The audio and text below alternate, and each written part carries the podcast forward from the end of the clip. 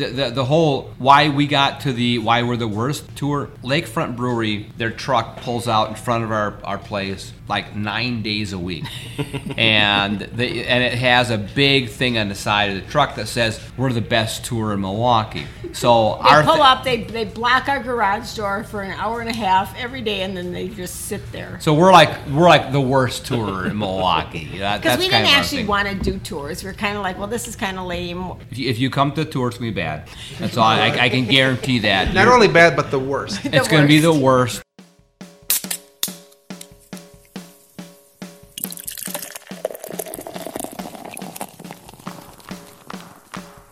Cheers.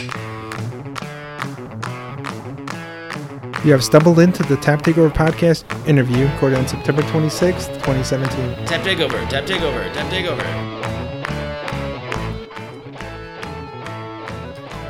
Welcome back to the Tap Takeover podcast brewery series. I'm Jesus along with Jim and Andy. Today we're at Black Husky Brewing in River West. We're sitting with Tony and Tim Eichinger, the two owners of the brewery. They wear many hats at the brewery, as you will find out. This is a labor of love. They have a great passion for creating great beers. Some of the topics that we will be discussing are how they got started brewing, what happened that made them say they can do this at a larger scale. We'll talk about their first brewery in Pembine that they started in 2010 and the move to Milwaukee last year. We'll definitely talk about the awesome new brewery, the equipment, their capacity, and their thoughts on distribution. We'll get a little serious when we discuss the reputation they got for being a little difficult. They have embraced it and uh, have a good reason for doing things their own way. Of course, there isn't a Black Husky brewery without a Black Husky. We'll talk about the nearly 17 year old Husky Smokey and the impact she had on the brewery. If you're wondering what Smokey looks like, you can see her beautiful mug on her own bottle. She can be found on the Smoke Monster. As we do here at the podcast, we do a little tasting. Welcome, Tony and Tim, and we're going to start with the Oktoberfest beer that you just released. Can you tell us a little bit about that? Absolutely.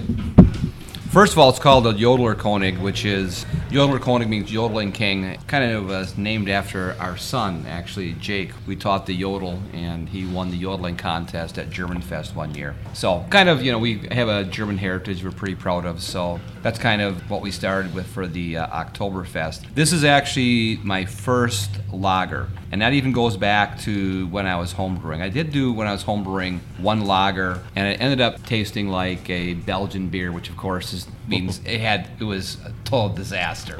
So this is the first lager, and actually I got my tips on how to do this from uh, Leosh over at um, Lazy Monk, who is in Eau Claire. Oh, and uh, Leosh, yeah, he's from uh, the Czech Republic, and so I always say I have a Polish friend and a Czech one too. Ah, okay. So it's one of the too cha- early for this kind of humor. One of the challenges of brewing lagers, of course, is the very low fermentation temperatures. How did you overcome that? Because you've got very large fermenters in your brewery. But Yeah, it's it's not that hard. It- You know, now we've got such a, a nice temperature controlled system that actually, you know, it's it's it's pretty easy. Thing is just knowing kind of the process that that you go through for doing lagers. Ales is I've been doing it. It's like a lot of this stuff is more about what you're comfortable with, other than it's actually that hard to do. People who do lagers all the time, and then you ask them to do an ale, they just kind of freak out. Well, I've been doing thousands or batches of, of, of ales. Now you got to do a lager. You know, when, when I was up north, I had a good excuse not to do it. I couldn't do it because I didn't have temperature controlled uh, fermenters. So it was a nice way to weenie out of actually, you know, doing it the right way. So I've been using like a pretty neutral ale yeast for years and years, uh, US-05. It actually does a pretty decent job. You don't have a lot of, you know, esters and things that come through. But I wanted to do I really thought it was time to actually do something a little bit better and be a little, you know, now they've got the the equipment to do it. That's why I went and went ahead and did the lager. It does make a difference. I would say that this is the malt bill has always been very very continental, very German. It's all Weyermann malt. It's uh, Slovenian hops. I used to, you know, get into the argument with people. It's like, well, it's not really an Oktoberfest. Well, you know, yes, it is. It's, it's got it's got as much it's got as much I mean what what makes it an Oktoberfest? We, you know what makes it that that that style of beer? And of course a lot of it's the ingredients and the process. Yeah we're using an ale yeast which is a big you know uh, was a, is a big no-no. But you know, a lot of people are using in their Oktoberfest, they're using all you know domestic malts and domestic hops. So what makes it authentically an Oktoberfest? So this year now we have a lager yeast. So this is you, can't argue anymore. It's it, it, it is an Oktoberfest and I really like it. I'm very happy with it. Going to the lager yeast, you know, people always how do you describe the you know the yeast of an ale versus a, a lager? It's really hard to do that. You know, people always say fruity, and I'm not really sure that's really what it is. But there definitely is a neutral character to lager yeasts versus ale yeast. And I think that really what happens with a lager is that it doesn't get in the way of all the other elements you're putting in. This is, does not have a hop profile pretty much at all. It's it's really really hard to get to, which in my opinion is what you should have in this beer. But it's very malty. It's much maltier than most other Oktoberfests. So what really comes through on this is the maltiness, but because it's a lager, you don't have that sweetness that you get from an ale, that fruitiness that you have. So, in my opinion, what happens with this is a lot. There's a lot of Munich malts in here, and Munich malts are malted differently than a caramel malt. You end up having sweetness that is and maltiness that tends to be more. I think they always describe it as bready. Yeah, I think I'm getting more grain. Right. Uh, in, right. in an ale, you get a lot of sweet malty flavor. In this, it's more of a grainy kind of malt flavor, but it's not roasted at all. I, I, like the big malts in it. I think it's pretty tasty. Thank you. I mean, I like that you led with a lager because you do have a reputation for doing only big beers, but I think this is a big Oktoberfest. And that reputation follows you all the way back to Pembine. So what we'd like to jump into now is if you guys could tell us how you got your start in Pembine and a little bit about your first brewery. Boy, how do we get our start in Pembine? How'd you get your start in brewing? Yeah. That's a good. That's a that you tell that better. Well, that's because what, what I start. Tony bought me a kit. Yeah. She bought me a kit for a Hefeweiss. Well, because and, and I'll backtrack with that because we had moved up to Pembine from West Allis in '99, and virtually no beer available up in Pembine other than you know Bud Light, Miller Lite, Michelob Ultra if you're lucky. That was, you know, old the, style. oh, oh, yeah, you could get old style. The 30 you know, we pack were of always- Hamm's wasn't there yet? Or? I still drink Hamm's.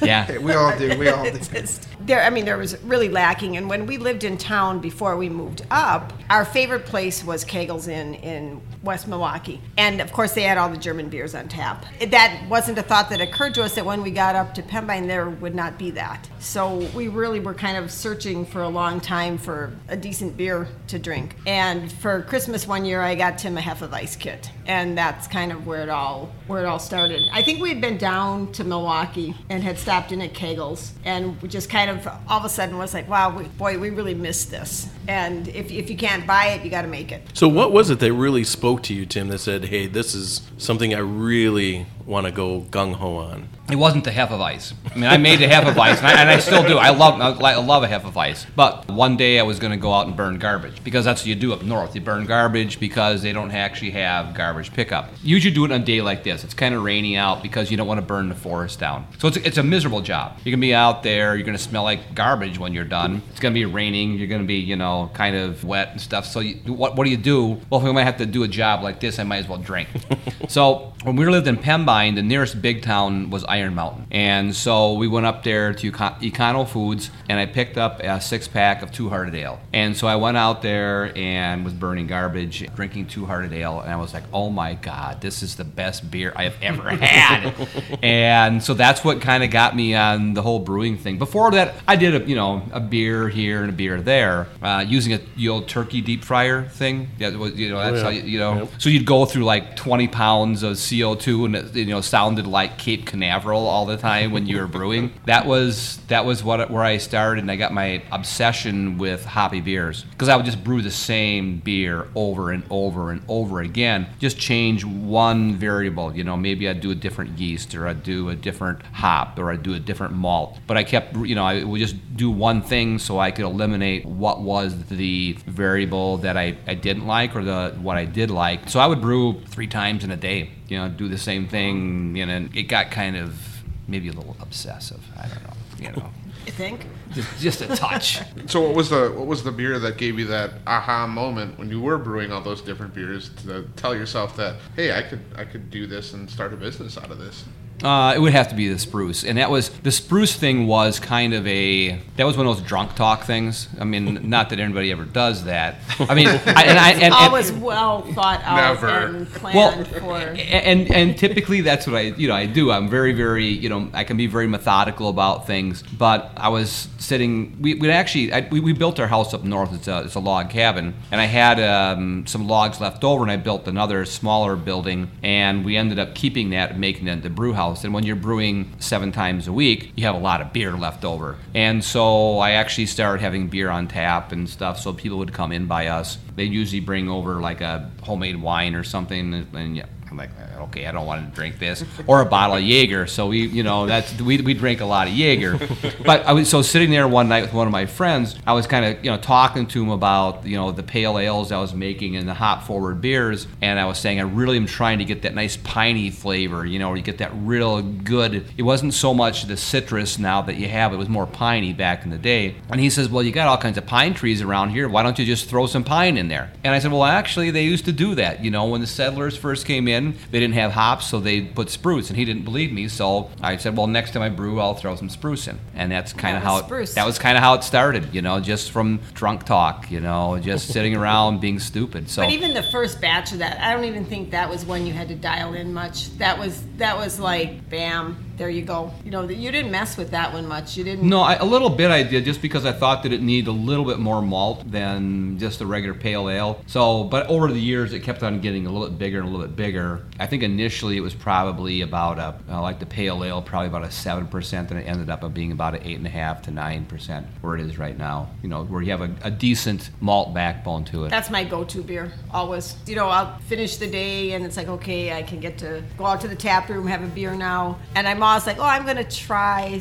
something else today, and then I go and I pour spruce. So So you've always been known to make beers that you want. That's always been kind of a guiding principle of Black Husky. So I, I'm curious, is there a favorite style that you have? I mean, you make a lot of IPAs, but is that really like your go-to beer? No, it's not actually. What I you can ask anybody, uh, the beer tenders here. What what I always drink is I always drink the Deck Dog. And the Deck Dog is basically my version of a. It's like Bitburger, somewhere between Bitburger and Radeberger, and which is a German Pils, which is the IBUs on that are like like 40. 42 and that's really what i like to drink. It's, it's very clean. It's very bitter. If i go out because i just had somebody ask me to, that today you know what do, what do you what do you when you're not drinking your own beer what do you drink? Part of it is it depends where you're at. I'll almost wherever i go to i always have the double ipa i love double ipas i love the hops but i want the malt backbone. I don't really like the you know smaller that's kind of where your palate progresses to, you know, and that's everybody's got their thing. But um, stouts are okay,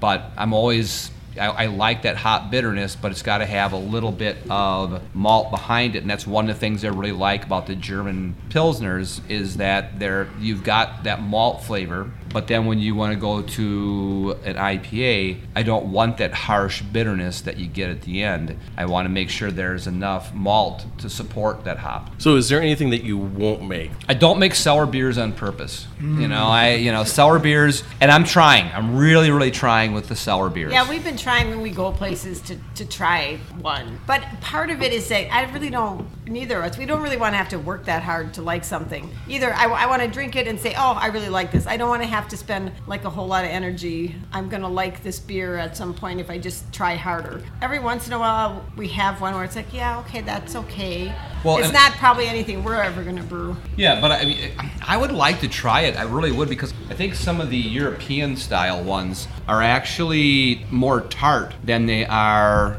sour. So, like, I had the Berliner Weiss from New Glarus, and I thought that was just done very, very, very well. Then I've had some other sour, domestic sour beers that are just so sour. And I guess that's kind of, you know, as Americans, we're kind of known for doing things over the top. But I think that could be more restrained. You know, you don't have to have every single sour. A lot of them to me taste like the pixie sticks they used to get when you were kids. That were it's just so much that it's not. The first drink is maybe okay, but to have a whole glass of it is just like I I don't find it that appealing. So Yeah. then not as balanced as you'd like. yeah, them to it's be. just too. It's just a little, which is weird. It's kind of a weird thing actually to say. Well, I don't like things. To, I don't like it being that much when my go-to beer is spruce. But it's just that that sour pixie stick is what I always think.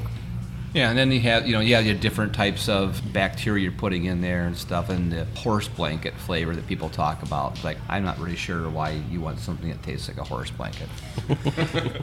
So when did you start coming down to Milwaukee? I figured I remember seeing the bottles at discount, and I just I remember liking the dog, so I started buying a lot of the pale ale. It, it was great. It was fantastic, and I was gonna try to make the trek to Pembine, but then you guys moved, came to me, so that was great.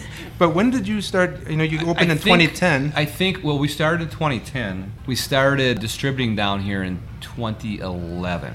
And I think part of the reason we did that was our son had moved to Alaska because Jake was the one who was really into dog sledding. So we had 23 sled dogs, and then he uh, moved up to Alaska. Then he met a girl there, and they came back to Wisconsin, and they moved down to Milwaukee. And so we had been approached before that to bring our beer down here. You know, who's your distributor? It's like we don't have one. Well, how can I get your beer? You, you can't. You can't. You can't. Yeah, you know. just- But then when Jake and Lena were down here, it's like, well, you know, I could I could drive down, deliver a few kegs of beer, see the kids, and then you know go back back home the next day. So it start it just started out very you know like four or five kegs and a couple Well, of and it was cases. it was kind of funny too because we didn't actually ever market anybody. What had happened was that a couple people had had some of like the spruce in particular at a beer festival we had done in Eagle River, and somebody that worked at one of the distributors had gotten hold of a couple bottles and really liked it. And actually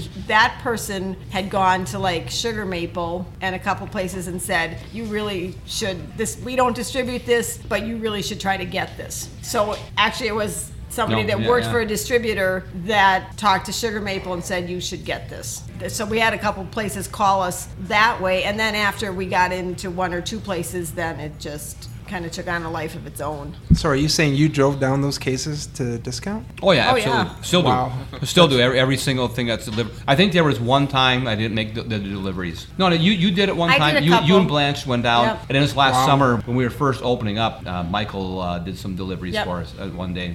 So what's your current volume? Right now, we're probably about 700 barrels a year, which is still pretty small. Our capacity is about 2,000, but you know we're we do things our own way. We're pretty small. We've been approached by distributors over the years a lot, but I just you know Tony and I talk about this because one of the things that when I can remember sitting down with her and talking to her about this, and you know I had Howler with me, who was the Black Husky, and saying, Smokey's you know, dad. you know, do you want to start? I'm like, I think I can do this. I think we can. We, I, can, I can do this professionally. And she's like, all right, if we're gonna do this, we gotta do it our way. We're not gonna compromise on stuff. We're not gonna dumb down our beer. It's gonna be a lot of work, a tremendous amount of work. And if you're gonna put that much work on the stuff, do it your own way. Because otherwise, you're better off keeping your day job than you are doing what we're doing. Because it's a lot of work. The only thing you get out of it is that you really enjoy what you're doing. so many years into it i still don't draw a salary Yeah, and that's but but that's just tough, so yeah it is it's it's, it's Yeah, it's a long game when you're looking at you know what what we're doing. So the only thing at the end of the day you have is the integrity that you doing things the way you want to do it because that's that's the thing that you know you can say well I don't know I don't maybe you're rationalizing I don't know either way you say well we ma- we're not making a lot of money but we're doing it our way God No, but that, but that does kind of. I I come across that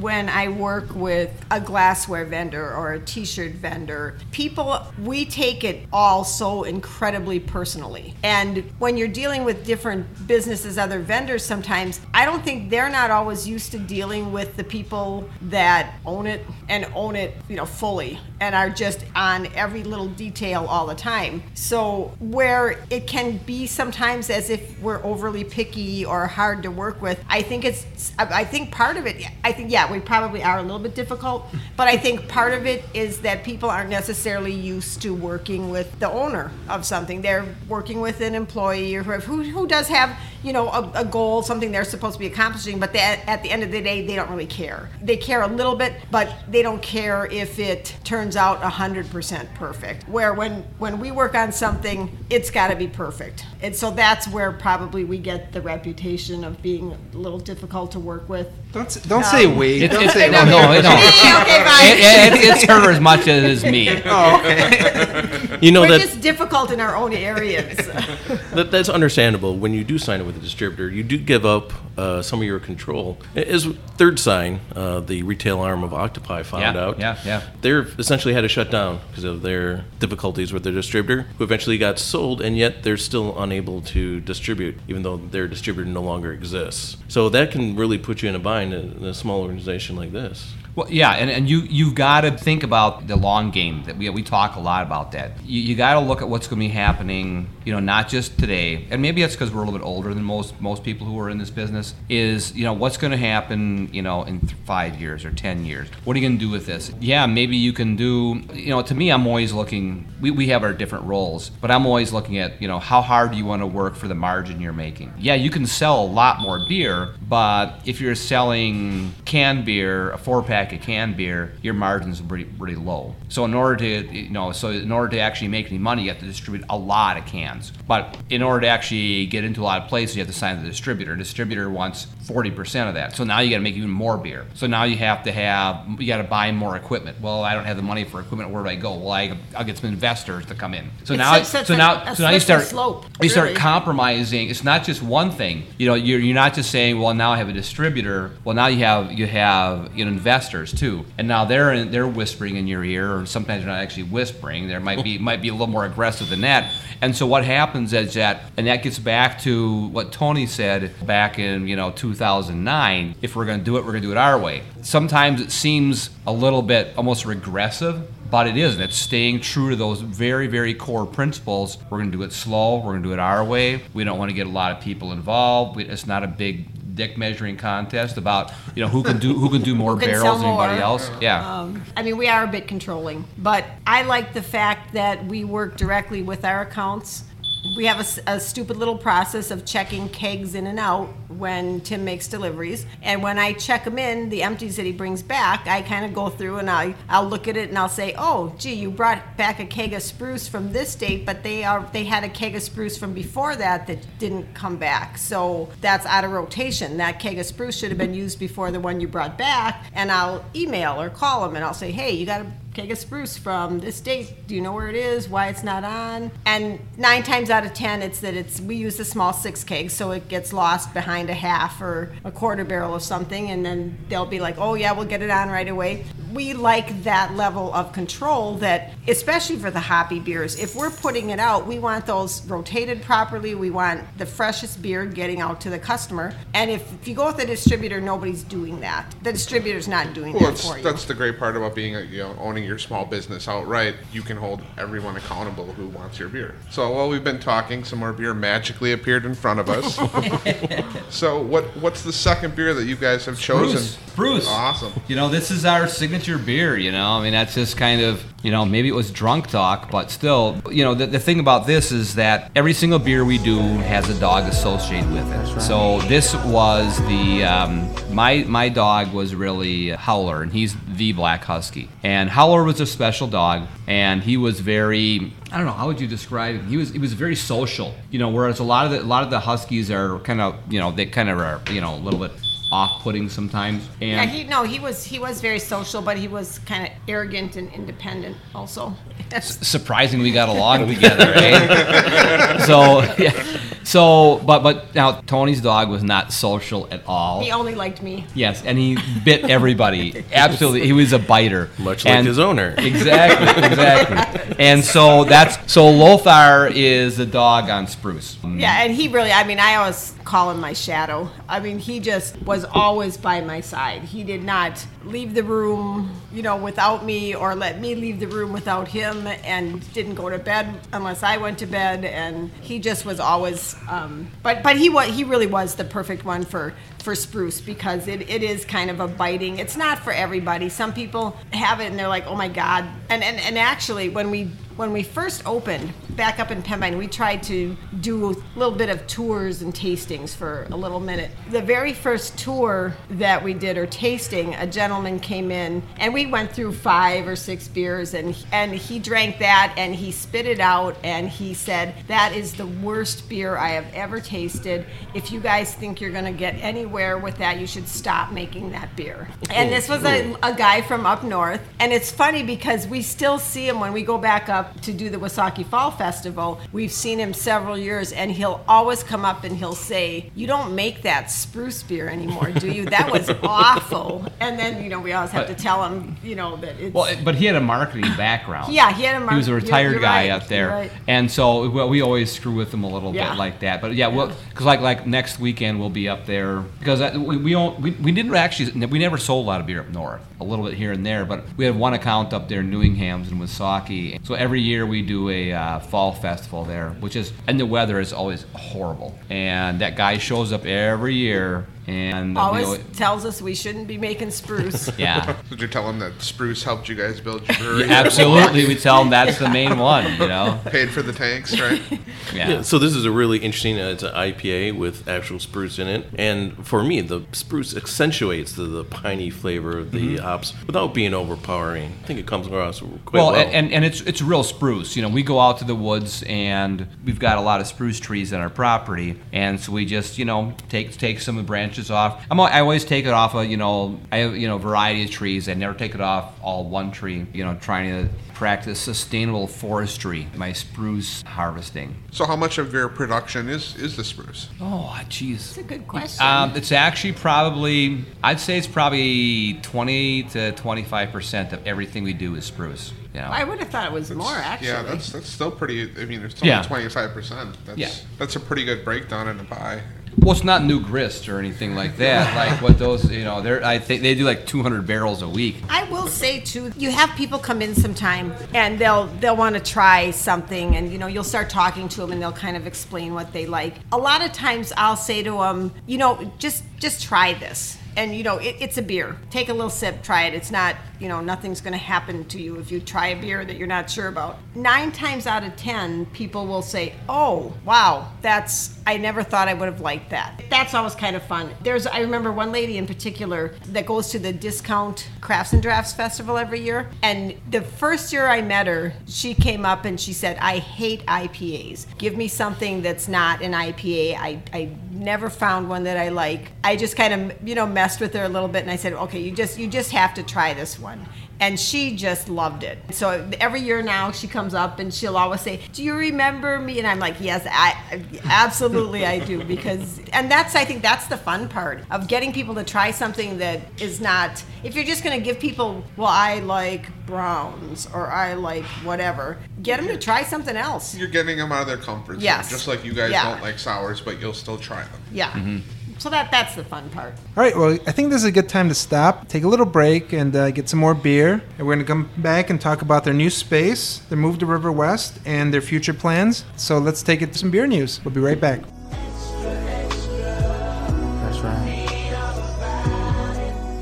Welcome to a special edition of Beer News. Jim filling in for Andy, who's on hiatus. All these bottle releases are within the next four days in the greater Milwaukee area. We start our journey with the brewery of this episode, Black Husky. Today, Wednesday, November 22nd, Black Husky releases Head Butter, a bourbon barrel aged barley wine. This barley wine has been sitting in a bourbon barrel for over two years. And to quote Tim, this release is older than most breweries in Milwaukee. November 24th, Black Friday brings us Milwaukee beer lovers a ton of tough choices. Starting at 6 a.m., the Explorium in Greendale releases its bourbon barrel aged version of its cherry chocolate stout. This stout was also a collaboration with Cigar City out of Florida. Lakefront's Black Friday releases at 8 a.m. We suggest getting there early this year, as a one bottle limit for their very special edition will be available to the first 700 people. This Triple X Reserve Black Friday is a blend of the previous three years of Black Friday. Now, you can get this as well as the three bottles of the regular Black Friday, which have been aged in rye whiskey barrels this year for the first time ever. This event is always a blast and a must attend event for the Tap Takeover crew every year. So we'll see you in line super early and maybe we'll share a beer or two with you.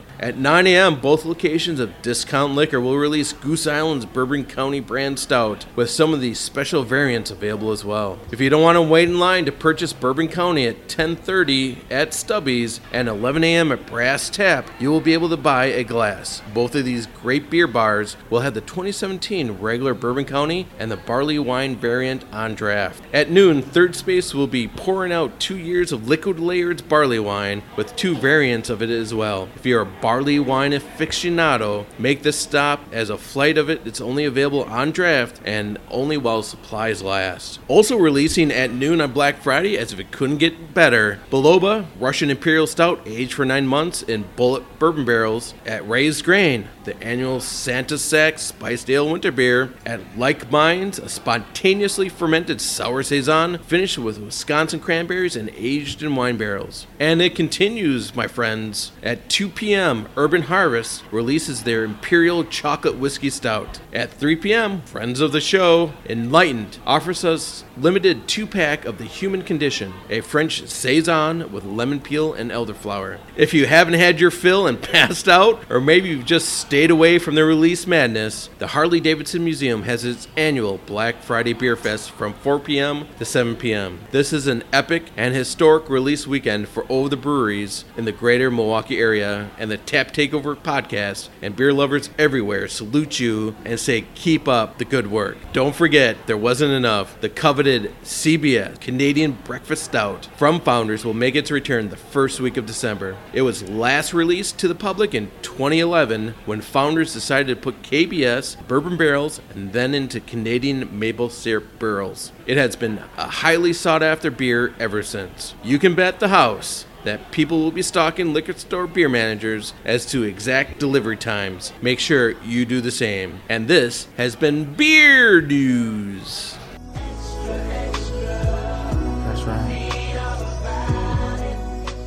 That's another wonderful and informative beer news. I can't wait to hit some of these places that you've talked about. We're back here at Black Husky in River West neighborhood of Milwaukee. Again, magically, beer has appeared in front of us. I love this place. We got a real special treat here. It's the 2016 Sparkly Eyes, an Imperial IPA, 10.4% full of malty and sprucey goodness. Tell us what we're supposed to be tasting here, Tim. Well, this is probably uh, spruce is like 106 IBUs. So spruce is a, you know, like I said, it's like 8.6, 8.8. Actually, I just brewed this today for release later on this month. So this beer we're drinking now is at almost exactly a year old. For a 10 barrel batch, I used 1,400 pounds of grain, which is a lot of grain. It's a lot of bags to be uh, lugging around. But this is this is very different than spruce. Visually looking at it, the color is almost exactly the same color as the Oktoberfest, just to give you reference. But it's a totally different type of grain bill, totally different on the hops. And I think the IBUs on this are closer to 90 than they are 106. This is a malty, malty beer. It's got a lot more malt in it. It's got a lot more spruce in it. What happens is that when you start hitting it, that, that malt with that spruce, that the pininess goes away and you end up with more gingery flavor to it. And I think that's really what you get out of this. After sitting for a year, probably the, the hops have died off a little bit. Not much though. Boy, Well- it just But it's it's it's uh, to me. We talked. It's it's it's candied raisins a little bit, but I mean it's gingery. It's re- very very different. I have a terrible story about this. I should not even tell, but I'll tell it anyway. You Uh, tell please it tell it now. so last year when we were moving down in June, and I mean it was just it was a mess. I mean it was just we were trying to not have any disruption in service between going from Pembine to Milwaukee, so to not stop operations at all. And so it was pretty insane. And at one point we had to pack up all the beer that was in Pembine and, and bring it bit down. And apparently I packed up a case of odds and ends of beer that I was going to bring down, but left them on the floor of the brew house. And we went back home a couple weeks ago and I was cleaning up some stuff in the brew house and I lifted up a big pile of stuff and here was this case of beer that has just been sitting on the floor of the brew house for the last year, since last June, all through the hot summer, winter, spring, all this summer. And it had some bottles of Sparkly Eyes and several other beers and I was like, oh my God, I can't believe I left this stuff just sitting on the floor of the brew house, totally improperly taken care of for a year's time. So I took a bottle in the house and put it in the refrigerator of Sparkly Eyes, and we cracked it open that night. Hey, as part of our Adele concert. Yeah. Tony always- we always have to listen to We always watch you Adele know. concert at night and when we go home. Don't get me started. But we cracked that open and it was spot on. It Yeah. was just like so.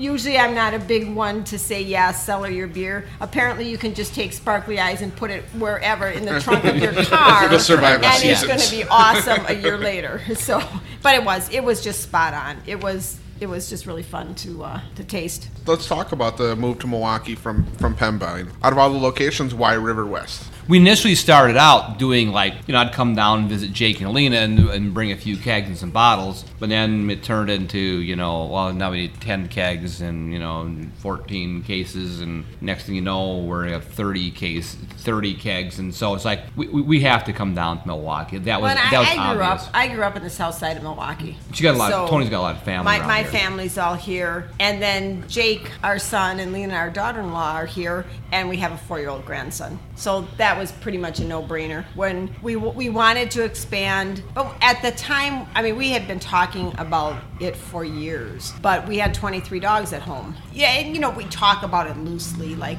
what are we gonna do? Someday. And didn't take it seriously for the longest time because we had 23 dogs and we weren't going to get rid of the dogs. So it just kind of as things kind of developed we didn't have a place in pembine to expand to. And that just that just wasn't the place. And the fact that all the beer was coming down here my family's down here our grandson and jake and lena are down here it was just pretty obvious. It, that wasn't even a stretch. As far as the river west neighborhood we wanted a neighborhood that was the big thing so when we started looking at different properties different buildings and we looked at some in you know more south and Kind of the, back- kind of the Bayview, Yeah. Walker's Point area. up north, back home, we lived in the woods literally. I mean, we were miles off the main highway and live in the middle of the woods. Everybody around us is weekend cabins. It was not unusual for us to go days and not see anybody. We wanted, when we looked at areas in town, it, it needed to have trees. It needed to have a neighborhood feel to it. River West is actually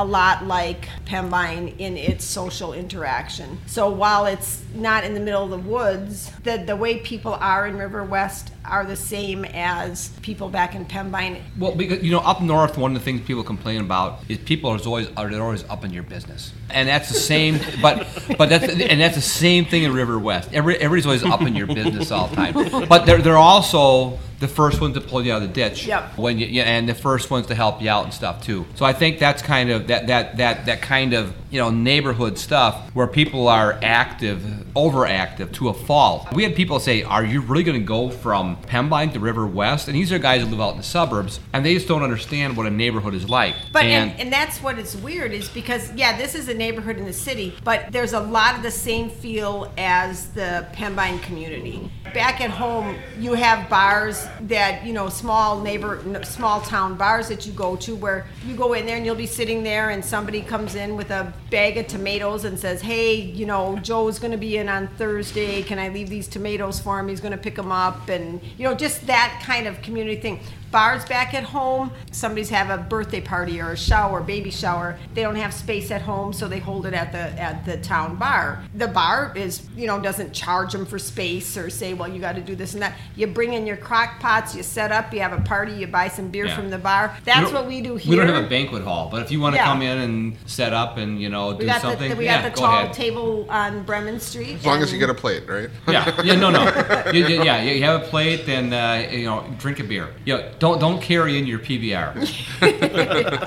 yeah, that's. We really just wanted that neighborhood trees, and and um, when we were driving around some of the neighborhoods, it was so much concrete that we were like, yeah, that's not. And we weren't doing a strip mall in the suburbs, so it, it just kind of when the realtor said he was getting, we were getting a little frustrated because we weren't finding anything, and then he was like, well, there is this one building in River West. It, it'll be a lot of work. He sent us a picture. We were back at home on a phone conference with him, and he he emailed us a, a link to a picture of it, and both of us were like, "Yeah, that that's it. Set it up." And it it, it didn't take us any time at all. Well, actually, I want to touch back on the. You have 23 dogs. Are they like on the labels? How do they become involved? Every single dog that we had has to have a beer associated with it. We don't have them all yet, but we're getting there. Some of them are like like we've got like Lothar is on Spruce and Sparkly Eyes. Howler is on the pa- the original Pale Ale and Howler. and Howler.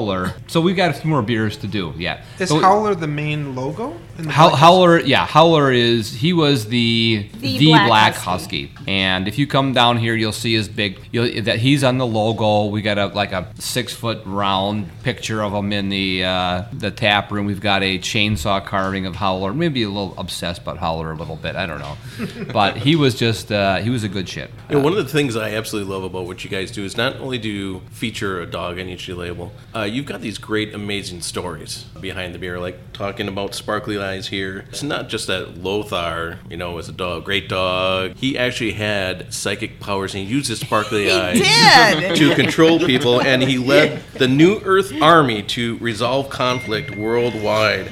That's just uh, who comes up with these stories? They're just so much fun. That that one was mine, um, and probably probably we're gonna get a cease and desist from George Clooney now. I think because that, that that does come from. So Sparkly Eyes is a really convoluted story. It's got that story to it because Lothar had this thing that he would do where he would because he always hung out by me. He would come and he'd stand by my chair and he would just rest his chin on my on my chair and he would just stare at me be just totally locked in and just to make sure you know whatever i was going to do that he didn't miss out on. And we were watching men who stare at goats the george clooney movie one night and they went into this thing and i was like oh my god that is exactly what lothar does. He's doing sparkly eyes technique on me all the time. And so it just kind of went from there. And Yeah. when we did the imperial version of spruce it had to be sparkly eyes because it just was And we- in my head made total But we, sense. we also did the more cowbell with that though too, because when I was making this beer, wanted to do an imperial version of the spruce, and because it, Lothar was Tony's dog, she got the she got the approval, and I, I did more test batches of this beer than anything else. But one night we were sitting there and we were watching TV and drinking some beer, and she we're actually watching reruns of uh, Saturday Night Live. So I gave her my latest version of the uh, Imperial Spruce we're going to do. It was the cowbell skit with uh, Will Ferrell and Christopher Walken. We'd had quite a few beers at that point, and so I gave her the. So she turned to me and looked and said, "This needs more cowbell." so that's why you know we always have cowbell associated with the. So uh, it's a bit confusing to people sometimes because it's it's Lothar and it's a goat and it's a cowbell and people are like, I don't get what's happening here, but it makes total sense to us and, and and we will be happy to explain it when people come in. And and, and actually, the first couple years we put it out, we actually hand tied little cowbells and put them on the bottles. I missed a couple years of it because I couldn't find the little cowbells and I was really amazed that I actually got emails from people saying, I got my bottle of sparkly eyes, but there wasn't any cowbell on it this year.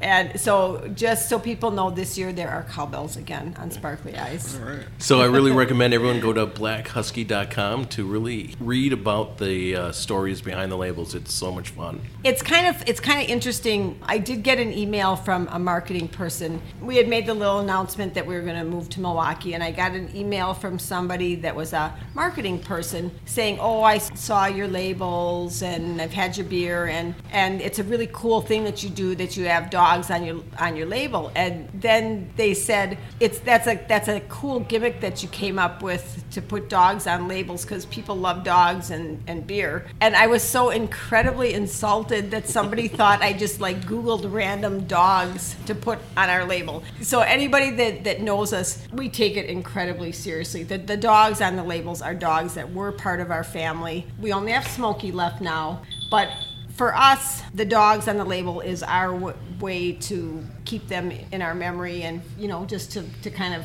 hold to that. They were faithful friends for many years. Smokey is almost 17 years old. When we were at, at home in Pembine, the dogs were all with us for those 17 years. Serves as a great memorial Yeah, to, to it's your really, beloved it's very personal.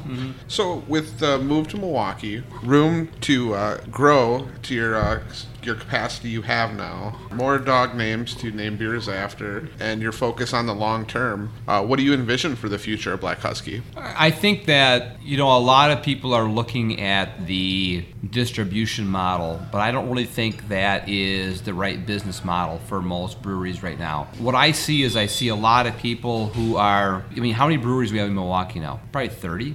You know, and I think that, um, and and honestly, when we do our tours, like on um, we, we do two tours a week, and we do them on um, on Saturday. I bet you um, 60% of the people that do tours we like the background noise. Probably 60% of the tours that we do are from Chicago. So we get there's a lot of people that come up because we, we got a really good brewery scene here in Milwaukee right now. We're you know we're relatively you know the price point is good. I really see that the future is rather than people going out and buying beer, what they're going to be doing is they're going to be stopping in at places. Whether they go out on their bikes, whether they you know go where they drive, where they Uber from place to place, is you're going to see a lot more people going to on a Saturday or a Sunday three or four or five breweries in a day and trying different types of places, different types of beers, and I really think that's the model going forward.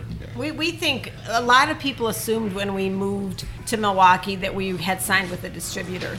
And I just talked to some people today in the tap room that were sure that we had gone with a distributor. It was just an assumption that was out there like, well, okay, you're in Milwaukee, you're gonna you're gonna go to a distributor. And and we didn't and, and we don't plan to. I and we just really feel that beer this is probably cliche and everybody says it but but beer is or should be local. I think that we're heading back to local neighborhood breweries. Just like back in the day where you had your local bakery and your local butcher that's how i grew up on south side of milwaukee. You had your you had your butcher shop you had your bakery that you went to.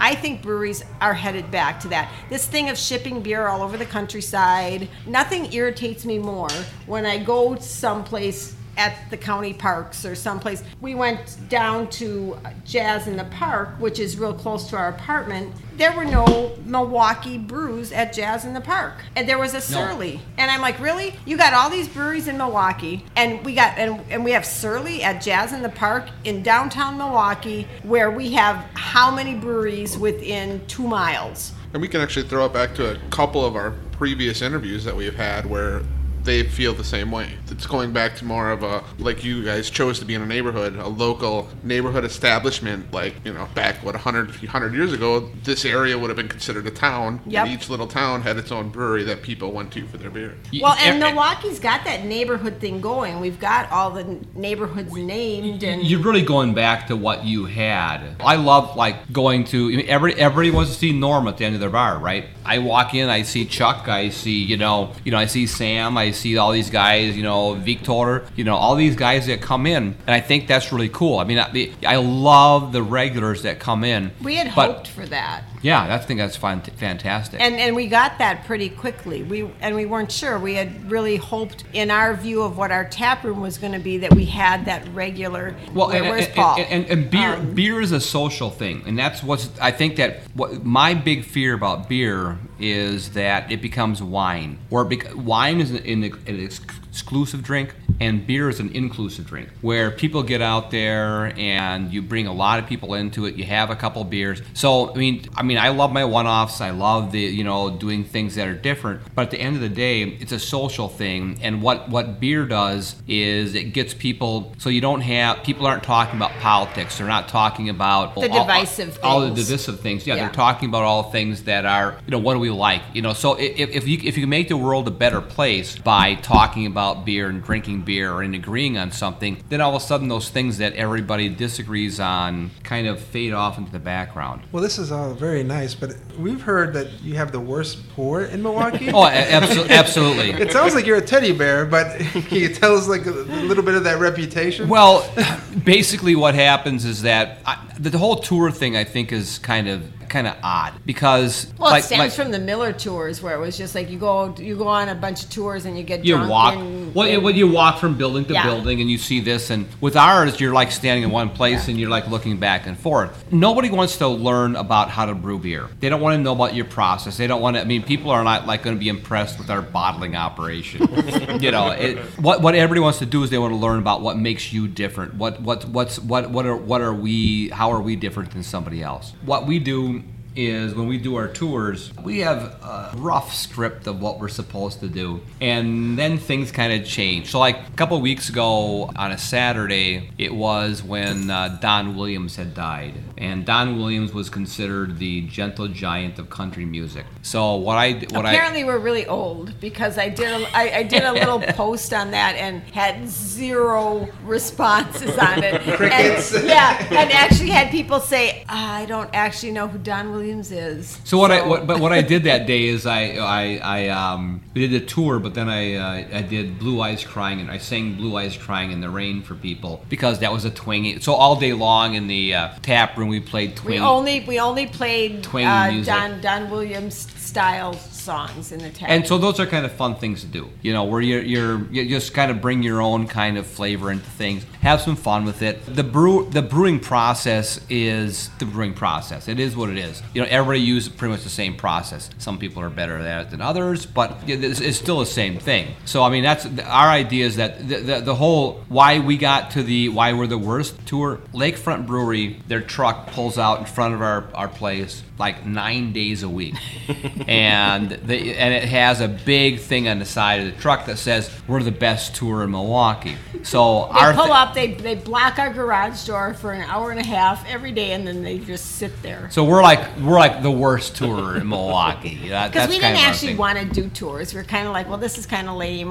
What are you touring? You're gonna I wouldn't go to you're tour. Gonna, you're gonna stand in the brewery and we're gonna say, here's our four fermenters, here's our brew house. Yeah. Now, now what? Once you've been on a tour, you've been on all the tours, Yeah. right? I mean, it's all about the beers that distinguish you from every other brewery. in Um, the no, I would no. I, I, I, it's not just about the, the the beer. It's about the story, about who you are, and what's what's the identity of you. One of our uh, beer tenders here, Christopher, is a big beer trader. He's always bringing in stuff all the time. So he's like, I have Trillium. Like I'm, I drink more Trillium than anybody wants to drink. I'm so sick of Trillium, I can't stand it.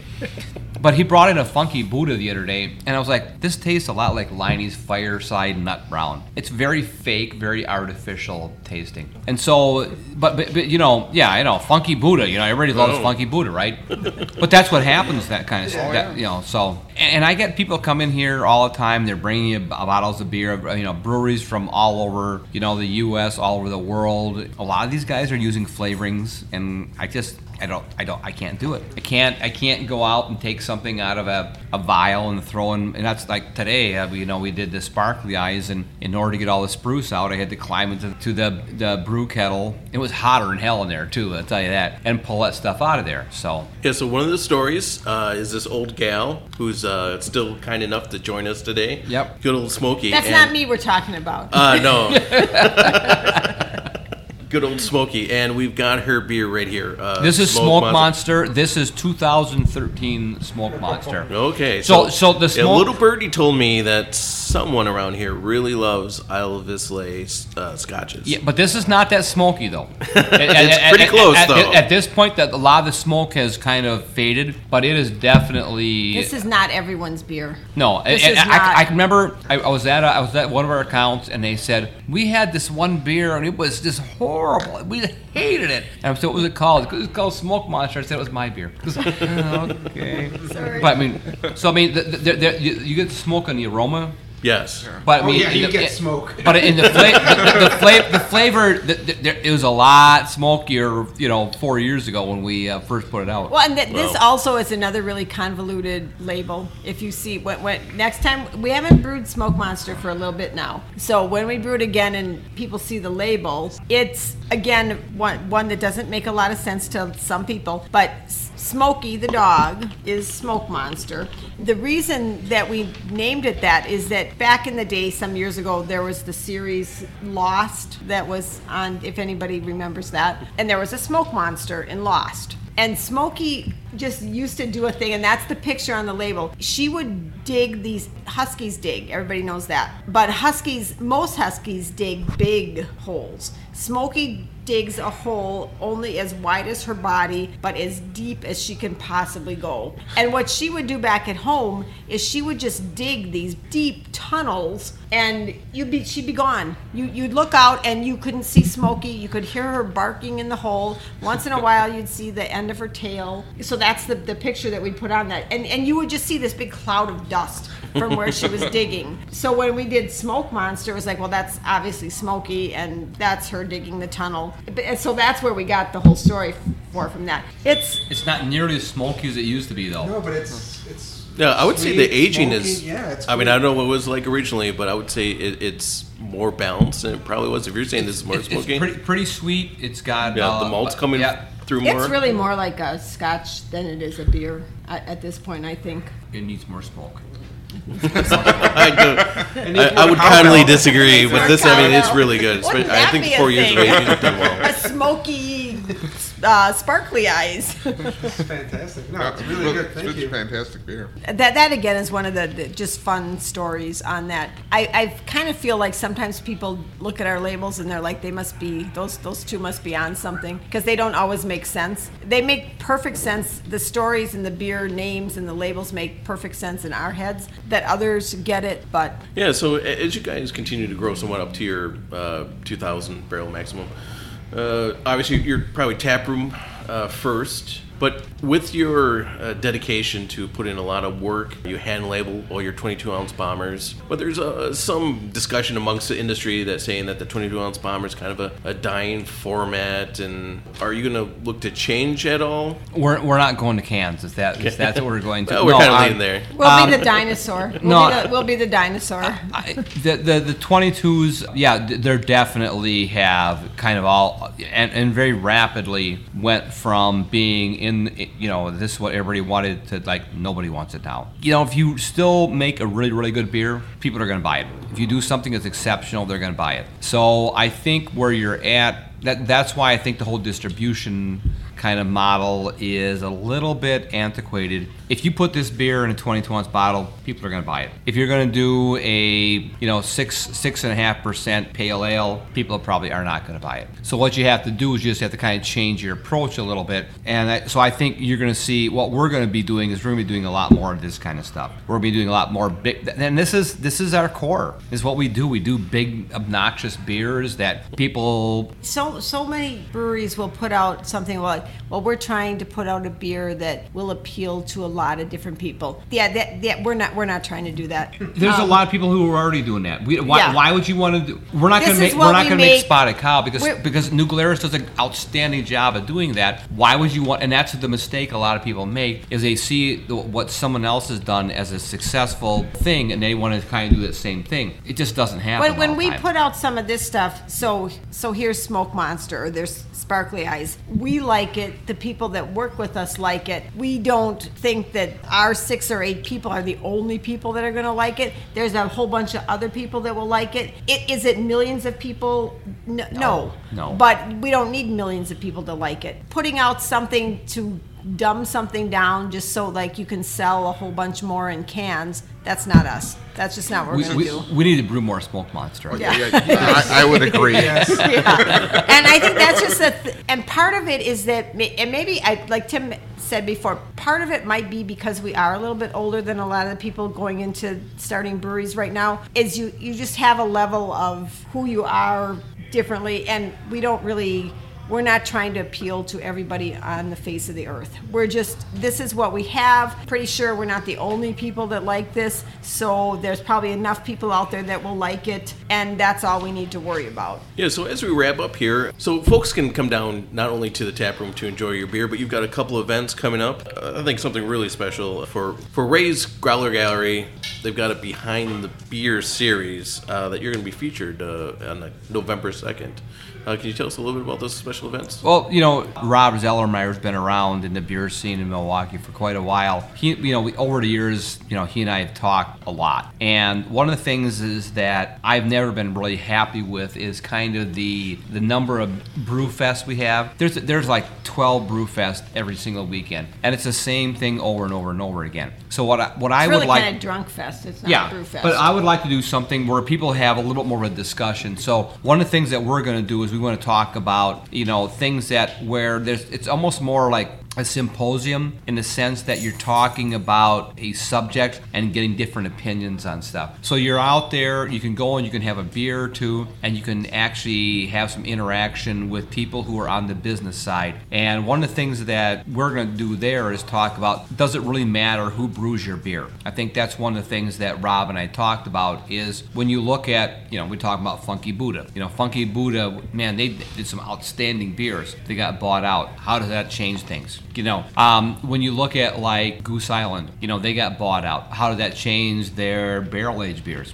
It didn't. Not, but but I mean, their their their Goose Island IPA definitely a different beer. Yes. Not, certainly not the same beer. So does it change? Sometimes it does. Sometimes it doesn't, to a certain extent. So those are some of the things I think are important to talk about. How does ownership? How does investment, investors? How do the, how do all things affect the beer, the bottom line at the end of the day? Wait, day? and you because you have so many people that will come into the tap room. There are a million people that are wanting to tell you what you should do. Well, you, you should be doing this. You you should be doing that. Or why don't you do this? Or why don't you don't actually know what it's like to run a brewery? I think that that discussion with what Ray's Growler Gallery is trying to put together is okay. So you don't own a brewery, and you want to come in, and you want to ask questions, and say you know ha- have those questions about well, why don't you do this that? Well, now we we can tell you why that doesn't work, mm-hmm. or and, and kind of that insider's mm-hmm. view. We're running it on a day to day basis. We don't have people. Tim and I also kind of laugh because we we get emails from people that will be like, please direct this to your marketing, and and we look at each other and we'll say, am I marketing or are you marketing? Is it Tuesday? Yeah. or- yeah, exactly. Which which is Flip- that? let's flip the coin. you know, so I think that that would be interesting for people to. It's him and I running it. You have all these ideas as a person that doesn't really own a brewery, and you think, well, you guys should be doing this, that, or the other thing. Let us tell you, explain to you why that works or doesn't work. It's it's a because everybody everybody wants to start a brewery. You know, that's you know, I homebrew. I want to start a brewery, which is where we were at at a point. But six, seven years later, we have a few insights onto why we do things the way we do. Like like we were saying, there are so many brew fests out there. It, it's getting kind of boring. So if you can have a different take on where you actually have a discussion, you have some time to talk. Yeah, you drink some beer, but you're all not just getting drunk the whole time. You're actually talking about something. That I think that that's maybe a new wave of where things could be going. Before we toss it to Jesus to put a bow on everything for us, can you uh, tell our listeners the brew room location and the hours so they can come grab a beer with you, maybe a questionable tour and a song? Yeah, very questionable tour.